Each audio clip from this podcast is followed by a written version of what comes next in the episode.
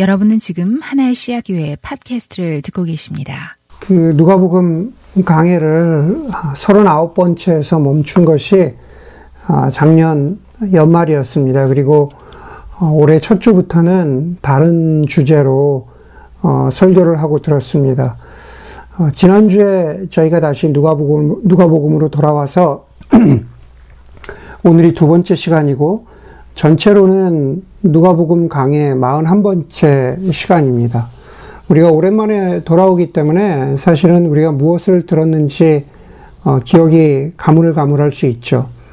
어, 누가복음 전개로 보자면 지금은 예수님께서 갈릴리에서 예루살렘으로 향하고 있는 그러한 길 가운데 여정 중에 어, 있다는 사실을 우리가 다시 기억해야 합니다.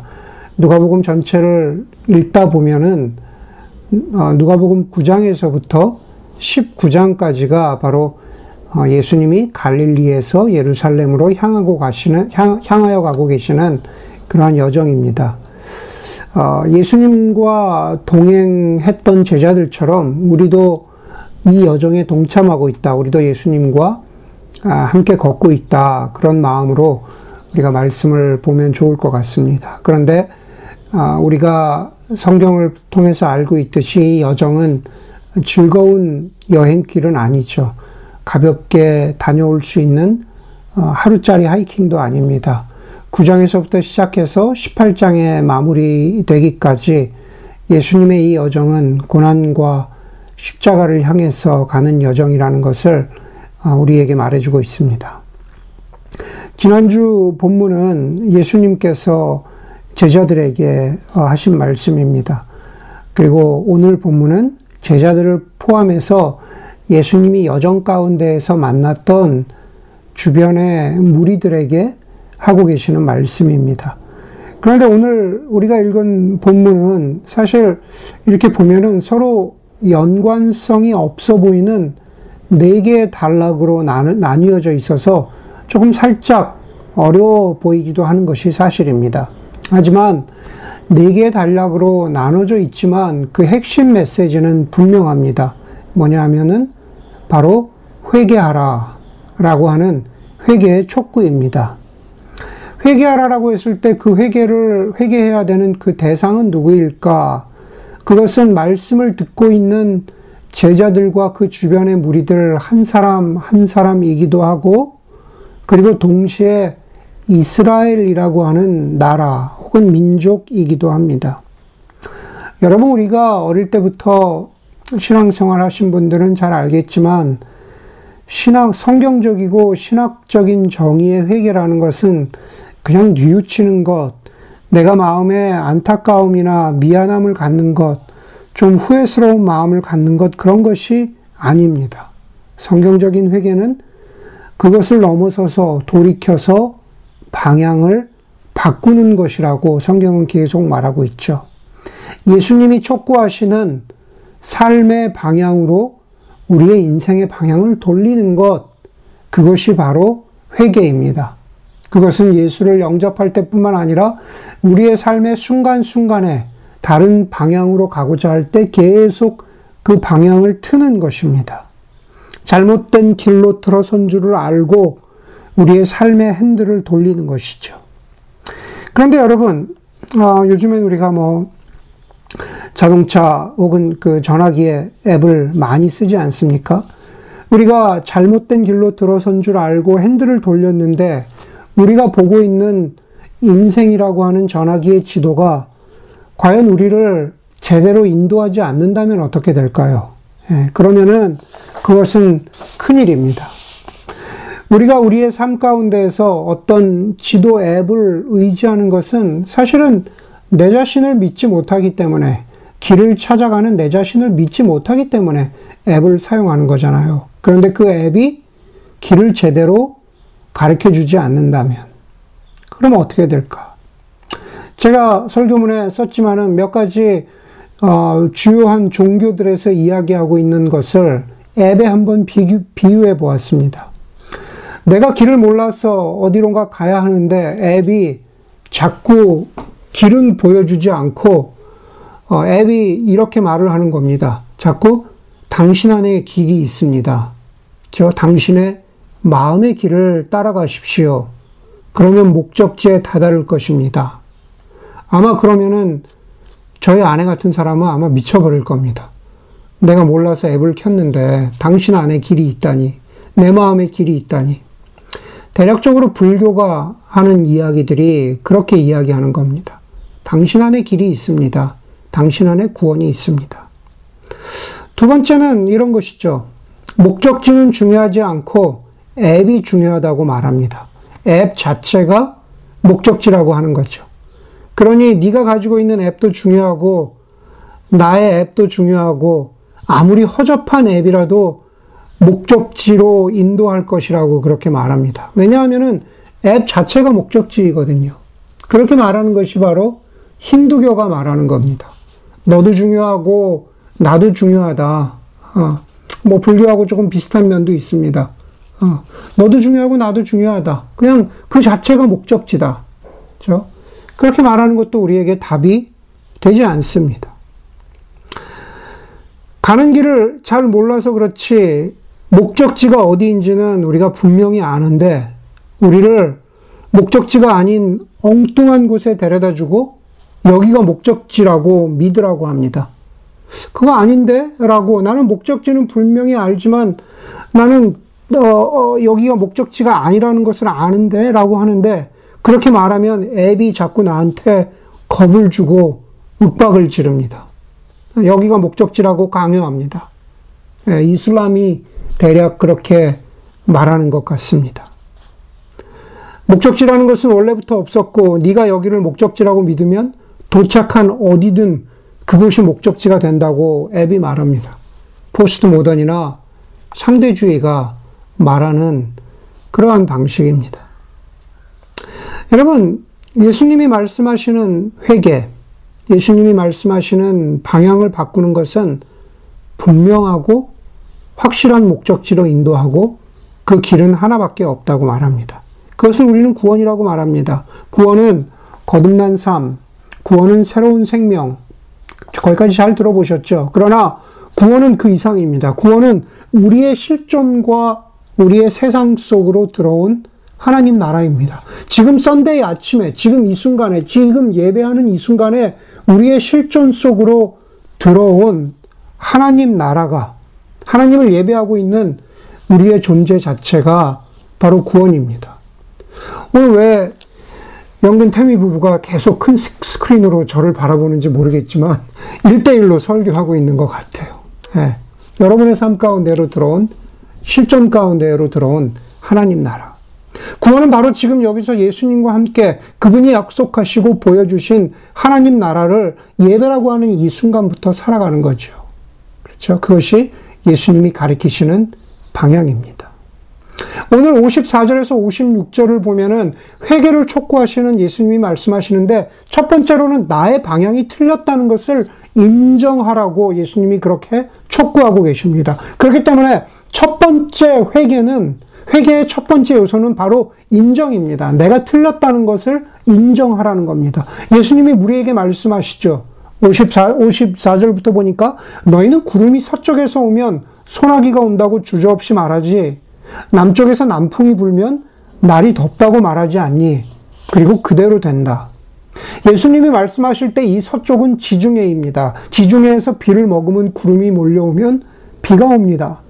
남쪽은 사막입니다. 남서, 어, 남동쪽에서 사막에서 부는 바람이 불면 건조하고 덥습니다. 예수님의 이 이야기를 듣고 있었던 사람들 뿐만 아니라 그 당시 사람들은 그 이야기를 누가 그렇게 말하, 말하든지 간에 모두들 수긍하고 인정했습니다. 자연의 법칙이기 때문에 그렇습니다.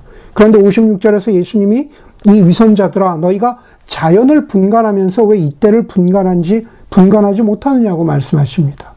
위선자는 겉과 속이 다른 사람들입니다. 몰라서 그랬다면 이해가 되지만 알면서도 자신을 속이는 사람들이 그 사람들이 바로 위선자입니다.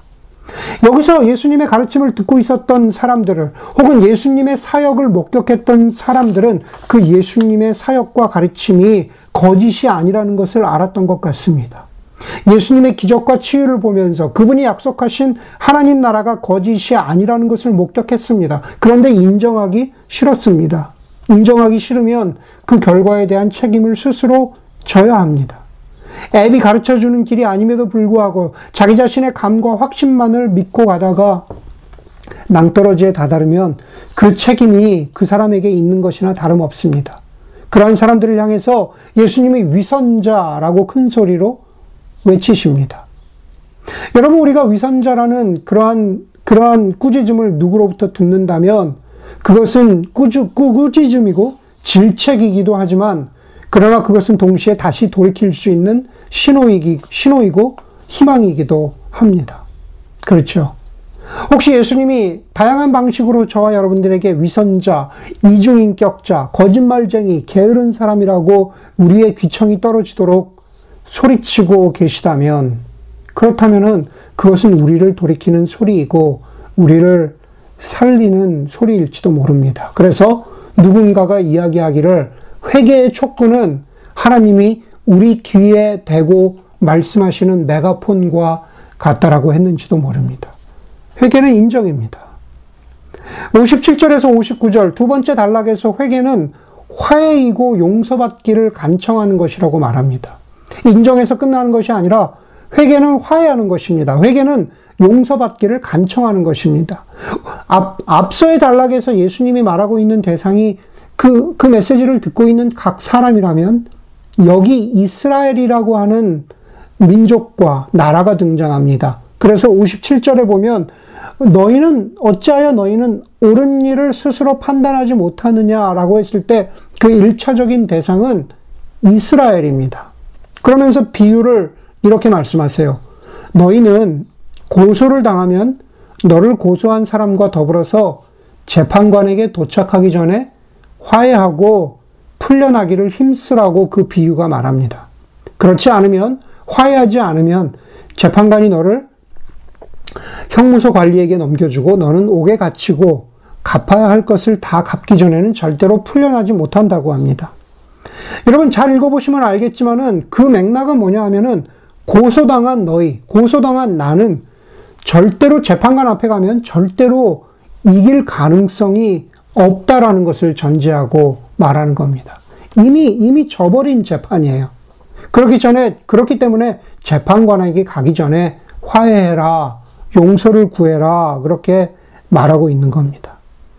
여기서 화해해라. 그쵸? 회개란 것은 결국 풀려나기를 힘쓰는 것, 화해하는 것, 용서해달라고 간청하는 것, 그리고 용서받기를 기대하는 것이다. 라고 말하고 있는 겁니다. 여러분, 역사적으로는 예수님께서 이 말씀을 하시고 나서 40년이 조금 못 되어서 서기 70년에, AD 70년에 이스라엘은 여기 이스라엘이라고 말씀드렸죠. 이스라엘은 로마 제국에 항거하다가 완전히 멸망하고 성전은 파괴되고 모두 흩어졌습니다. 디아스포라라고 하는 단어가 그때부터 흩어진 사람들을 말하는 단어가 되었습니다. 그런데 예수님은 지금 이 비유를 말씀하면서 단지 이스라엘이라고 하는 한 나라의 흥망성쇠를 말하고 있는 게 아닙니다. 이스라엘의 멸망은 수십 년 후에 증명될 것이기는 하지만은 그거보다 더 중요한 것은 뭐냐 하면은 지금 이스라엘이 예수님이 말씀하시고 있는 이 시점에 지금 이스라엘이 바로 이 순간에 임재한 하나님의 나라를 인정하고 받아들이지 못하는 이스라엘 민족의 영적인 암흑과 무지를 지적하고 질책하고 있는 겁니다. 너희들 하나님 앞에 가면 다 져. 너희들 하나님 앞에서 시시비비를 가르면 너희는 용서받을 길이 없어. 그러니 회개해라. 라고 말하고 있는 겁니다. 하나님을 거부하는 인간의 완고함은 창조주 하나님과의 화해와 그분이 베푸실 수 있는 용서를 통해서만 가능합니다. 예수님은 길과 목적지를 찾지 못해서 방황하는 혼란스러워하는 이스라엘에게 아니 혼란스러워하는 인류에게 유일한 화해의 길이 되신 분이 바로 예수님이십니다. 그렇기에 자신의 잘못을 인정하는 회개는 순간 부끄럽지만 그러나 그것이 우리를 향하신 하나님의 화해의 도구라는 것을 우리가 기쁨과 감사로 받아들여야 한다고 말하고 있습니다. 인정이고 화해라면 오늘 세 번째 단락, 다시 말해서 13장 1절에서 5절까지의 어, 그, 그 말씀을 통해서는 인간의 유한성과 그리고 그 유한성 때문에 인간은 결코 심판을 피할 수 없다라는 것을 가르칩니다. 그것은 지금 말씀을 듣고 있는 저와 여러분, 우리의 즉각적인 회개의 실천을 요구한다라는 거죠. 13장 1절에서 5절에 보면 두 가지 사건이 나옵니다. 첫 번째는 이 두 가지 사건 다 당시, 예수님 당시에 벌어졌던 어, 실제 사건인 것 같습니다. 먼저는 어떤 사람들이 어, 예수께, 저, 어떤 사람들이 예수께 와서 말하기를 빌라도가, 우리가 아는 그 빌라도죠. 빌라도가 갈릴리 사람들을 학살한 일에 대해서 말하고 있습니다. 우리가 아는 그 빌라도는 유대 총독이었는데 늘 이스라엘 사람들의 반란을 두려워했습니다. 그래서 어떤 반란의 낌새가 있을 때마다 아주 아주 무자비한 탄압을 했다고 합니다. 그런데 언제부터 언제인가 이 빌라도가 자신이 다스리고 있었던 관할 구역도 아닌 저 북쪽의 갈릴리 사람들이 예루살렘 성전에 제사를 드리러 왔는데 이 사람들을 빌라도가 오해한 겁니다. 그들이 반란을 계획하고 있다. 그래서 그들을 학살했습니다. 그래서 오늘, 오늘 말씀 가운데 1절에 그런 말이 있죠. 그 피를 그들이 바치려, 바치려던 희생 제물에 섞였다. 그 피는 누구의 피입니까? 바로 갈릴리 사람들의 피입니다. 빌라도가 학살해서 죽인 갈릴리 사람들의 피예요. 그 갈릴리 사람들의 피가 갈릴리 사람들이 가지고 온 희생 동, 희생 제물, 희생 동물의 피와 함께 섞였다. 그 정도로 잔혹했다라는 것을 사람들이 예수님께 와서 말하고 있는 겁니다. 다른 사건은 예루살렘에서 멀지 않은 실로암에서 벌어진 일입니다. 그 4절에서 이야기하고 하고 있죠. 실로암의 탑이 무너져서 그 아래 있었던 18사람이 죽은 일입니다. 이, 이 두 사건에 대한 예수님의 반응, 그렇죠? 빌라도가 사람들을 학살한 사건과 아, 실로암 탑 아래 있던 사람들이 깔려서 죽은 것에 대한 예수님의 반응은 똑같습니다. 뭐냐 하면 그렇게 무고하게 죽은 갈릴리 사람들이 알고 보니까 무슨 숨겨놓은 죄가 있어서 그렇게 된 줄 아느냐? 아니면 탑이 무너져서, 무너져서 죽은 18사람이 다른 사람보다 죄가 더 많아서 죽은 줄 아느냐? 그렇지 않다. 그렇지 않다라는 거예요. 너희도 회개하지 않으면 모두 망하게 될 것이라는 것을 강조하기 위해서 말씀하고 계시는 거죠. 예수님은 여기서 인간의 죽음이라고 하는 가장 근본적인 주제를 들고 나오시면서 회개랑 연결시켜서 말씀하시는 거죠. 창세기 이래로 성경이 변치 않고, 변치 않고 말하는 것은 죽음은 죄의 결과라는 겁니다. 죽음 자체가 바로 심판의 결과입니다. 아무리 선하고 괜찮은 삶을 살았어도 죽음을 피해가지 못합니다. 사도 바울이 로마서에서 말한 것처럼 첫째 아담의 후손인 우리는 모두 죽는 거죠. 그렇기 때문에 회개가 즉각적으로 요구되는 이유가 바로 거기에 있습니다. 예수님이 약속하시고 예수님이 증거하시고 드러내신 하나님 나라는 바로 우리에게 죽음이 아니라 영원한 생명을 준다는 사실입니다. 모든 사람에게 죽음이라는 것이 예외가 없는 것처럼 회개하는 사람에게 새롭고 영원한 생명이 보장된다는 것, 예외 없이 주어진다는 것이 오늘 메시지 안에 들어있는 예수님의 가르침입니다. 그리고 여기 네 단락 가운데 마지막 단락, 13장 6절에서 9절까지의 무화과 나무의 비유에서 예수님은 그렇기 때문에 회개에 대한 필요를 감추거나 돌려서 말하시거나 적당히 타협하지 않으세요. 제가 말씀드렸죠. 네 달랑 모두 회개를 굉장히 강조하고 있다고 말씀드렸잖아요. 계속 회개를 말씀하시는 겁니다. 비유는 이렇습니다. 어떤 사람이 무화과 나무를 심어요. 그리고 나서 당장은 아니지만 3년이나 그 무화과 나무가 자라기를 기다려서 이제 수확할 때가 되어서 열매를 기대합니다. 저 fig tree. 우리 마켓에 가면 있잖아요. 여름에만 먹을 수 있는 피그 열매를 무화과 열매를 기대하는 겁니다.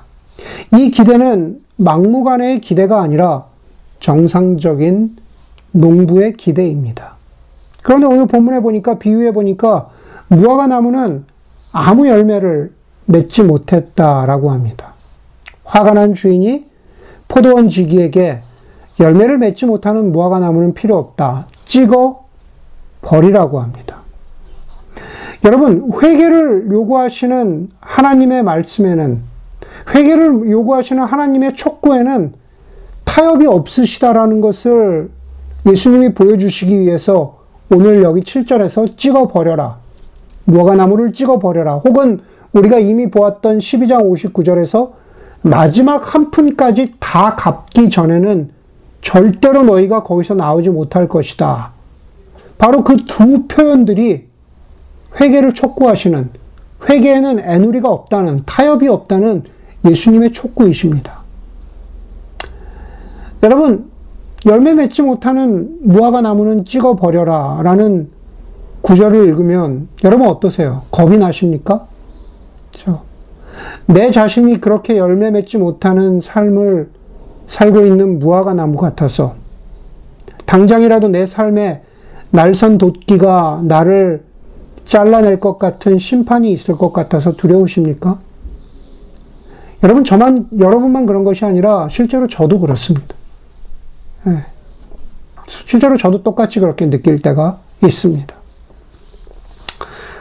최근에 구글 홈 미니가 생겨가지고 선물 받아서 그것을 한번 사용하기 시작한 지가 이제 좀 2주가량 됐습니다.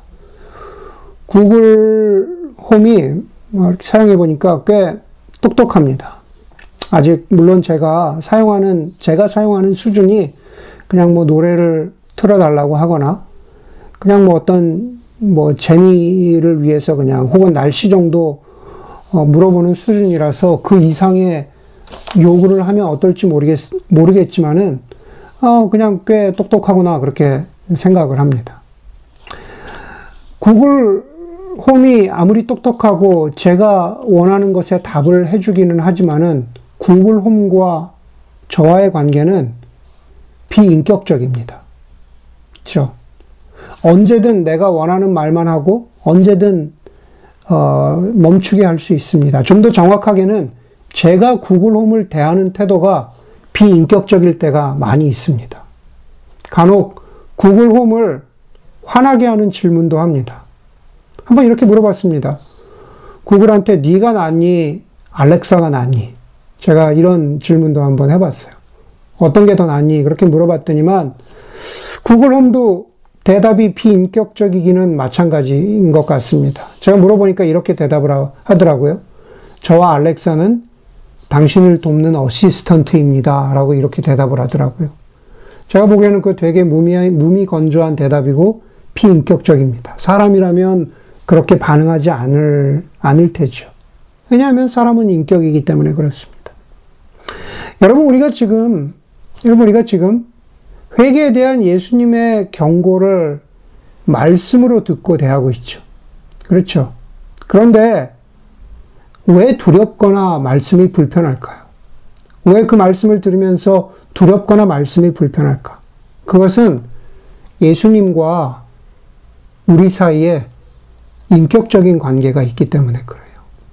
조금이라도 말씀이 어, 어떤 이유에서든 간에 어, 떤 이유에서인지 간에 우리의 마음을 조금이라도 움직인다면 그것은 어, 인격이신 예수님이 우리의 삶 가운데 도전하고 들어와 계시다는 증거입니다. 저는 그렇게 믿습니다. 오늘 본문을 읽으면서 마치 누구의 산문집처럼 읽는다면 그냥 쉽게 마음으로만 인정하고 실제 행동은 취하지 않는다면, 물론 그럴 수 있죠. 예, 그럴 수 있다면, 그것은 인격적이라기보다는 좀 비인격적인 것에 가깝습니다. 하지만 우리가 어떤 무엇을 읽으면서 가족, 배우자, 나를 아끼는 친구나 동료의 이메일, 사랑하는 자녀의 편지를 무시할 수 없죠. 그것은 바로 우리가 인격적인 관계를 맺고 있기 때문에 그런 겁니다. 글 속에 인격이 스며 있기 때문에 그런 거죠. 성경 말씀 속에서 우리가 두려움이나 노여움, 반대로 평안이나 위로, 기쁨을 경험하는 것은 말씀이신 예수 그리스도가 우리의 삶 가운데 들어와 있다는 증거입니다. 심판 때문에 날선 도끼날이 내 삶에 다가와 있는 것처럼 나를 찍어버릴 것 같은 그러한 두려움이 있다고 해도 그것 역시 우리와 하나님 사이의 인격적인 관계를 보여주는 증거입니다. 다만, 인격적인 관계에 오해는 풀려야 합니다. 사람의 관계도 그렇듯이 하나님과 우리의 관계도 마찬가지입니다. 한번 8절 보겠습니다. 8절에 보면, 그러자 저 포도원 주인이 찍어버리라 그렇게 말하자 8절에 포도원 지기가 이렇게 말합니다. 주인님, 올해만 그냥 두십시오. 그동안에 내가 그 둘레를 파고 걸음을 주겠습니다. 그렇게 하면 다음 철에 내년에 열매를 맺을 수 있지 모릅니다. 여러분, 성경에, 성경을 읽으면서 비유를 읽을 때 비유는 전체 메시지의 의도를 보아야지 비유의 디테일을 보아서는 안 됩니다. 비유의 디테일이 다 설명되고 해석되어야 한다고 생각해서는 안 됩니다. 그렇게 말씀드리는 이유는 오늘 비유를 보면서 혹 어떤 사람은 포도원 주인은 하나님이고 포도원 지기는 예수님인데 하나님이 우리에게 화가 나셔서 우리를 찍어버리자 하시고 예수님은 그 하나님 아버지를 막 말리고 계시는 분으로 그렇게 보아서는 안 된다라는 말씀을 드리는 겁니다.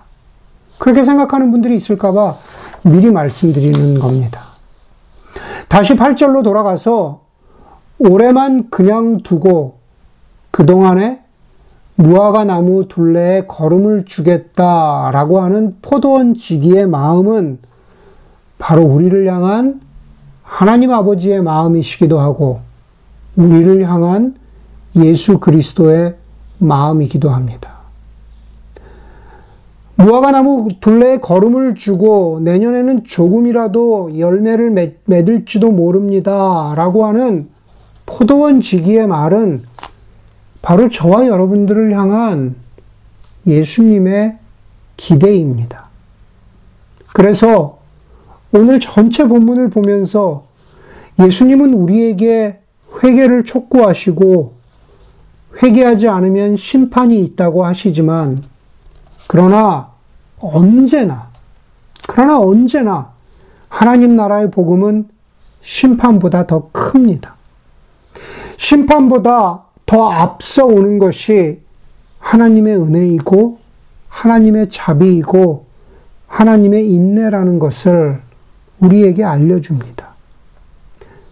열매 맺지 못하면요, 그것에 대한 평가나 심판은 찍어버리고 없애버리는 것이 훨씬 더 쉽고 훨씬 더 깔끔한 방식이지만 그러나 우리를 대하시는 예수님의 방식은 은혜의 방식. 그럼에도 불구하고 다시 걸음을 주는 그 방법을 택하셨습니다. 열매 맺지 못하는 우리에게 말이죠. 유진 피러스 목사님은 예수님의 이 걸음에 대해서 이렇게 말씀하십니다. 유진 피러스 목사님의 말씀입니다. 우리가 아는 것처럼 식물에 걸음을 덮어주고 걸음을 주고 덮어놓으면 걸음은 눈에 띄지 않습니다. 보이지 않습니다. 걸음은 빠른 해결 방식이 아니고 느린 해결 방식입니다. 예수님은 걸음처럼 시간이 오래 걸리고 눈에 잘 띄지 않는 방식을 선택하실 때가 많습니다. 빵을 부풀어 오르게 하는 누룩이 그렇습니다. 땅에 던져 놓은 씨앗이 그렇습니다. 걸음, 누룩, 씨앗, 모두 오랫동안 인내해야만 그 결과를 볼 수 있는 것인데, 우리를 기다리시는 예수님의 마음이 그렇다는 거죠. 사도 베드로는 그 예수님의 마음을 베드로후서 3장 9절에서 이렇게 말합니다. 어떤 이들이 생각하는 것과 같이 주님께서는 약속을 더디 지키시는 것이 아닙니다. 도리어 여러분을 위하여 오래 참으시는 것입니다. 하나님께서는 아무도 멸망하지 않고 모두 회개하는 데에 이르기를 바라십니다. 모두 회개하기를 바라시기 때문에 또 걸음을 주시고, 그렇죠? 또 누룩이 부풀어 오르기를 기다리시는 것처럼 그렇게 느린 방식을 택하시는 거죠. 그것이 바로 하나님의 인내이고 사랑이고 은혜입니다. 여러분, 복음서의 마지막에 해당하는 누가복음 23장 34절에 보면 예수님은 십자 자신을 십자가에 못 박은 사람들을 향해서 예수님이 이렇게 말씀하세요. 아버지, 저들을 용서하여 주십시오. 저들을 용서하여 주십시오. 오늘 8절에 포도원 지기가 저 무화과 나무를 찍어버리지 말고 올해만 그냥 두십시오. 올해만 그냥 두십시오. 용서하여 주십시오와 그냥 두십시오는 같은 단어인 헬라어 아페스입니다. 무화과 나무를 찍어버릴 수 있지만 그냥 두셨습니다. 죄를 심판할 수 있지만 용서하셨습니다. 그것이 바로 오늘 회개를 촉구하시지만 동시에 우리를 기다리고 계시는 하나님 아버지의 마음입니다. 우리 가운데 어떤 사람들은 무슨 이유에선가 하나님을 향하여서 화가 나 있기도 하고 하나님께 실망할 수도 있습니다. 이유 없이 하나님께 순종하지 않고 이유 없이 회개하지 않는 것도 또한 우리의 모습입니다. 하나님의 어떤 모습이 우리는 이해되지 않습니다. 심지어 무작정 나에게 은혜를 베푸신다고 하는 하나님의 사랑이 오히려 반감을 불러일으키기도 합니다. 그렇죠? 그럼에도 불구하고, 그럼에도 불구하고, 우리는 오늘 본문 가운데 나타나는 하나님의 마음을 아는 것. 제자의 삶을, 순종의 삶을 살아야 하는 것이 어떤 것인지 알지만 자꾸 반대로만 가는 내 자신이 싫어서 일부러 반항하기도 하지만 그럼에도 불구하고 우리의 삶에 조용히 은혜의 걸음을 뿌리시고 내년을 기다리시는 또 그 다음을 기다리시는 그분의 은혜와 사랑을 보면서 그분의 은혜와 사랑 때문에 우리는 두려움이 아니라 평안함으로 하나님의 회개의 자리로 나아갈 수 있는 겁니다.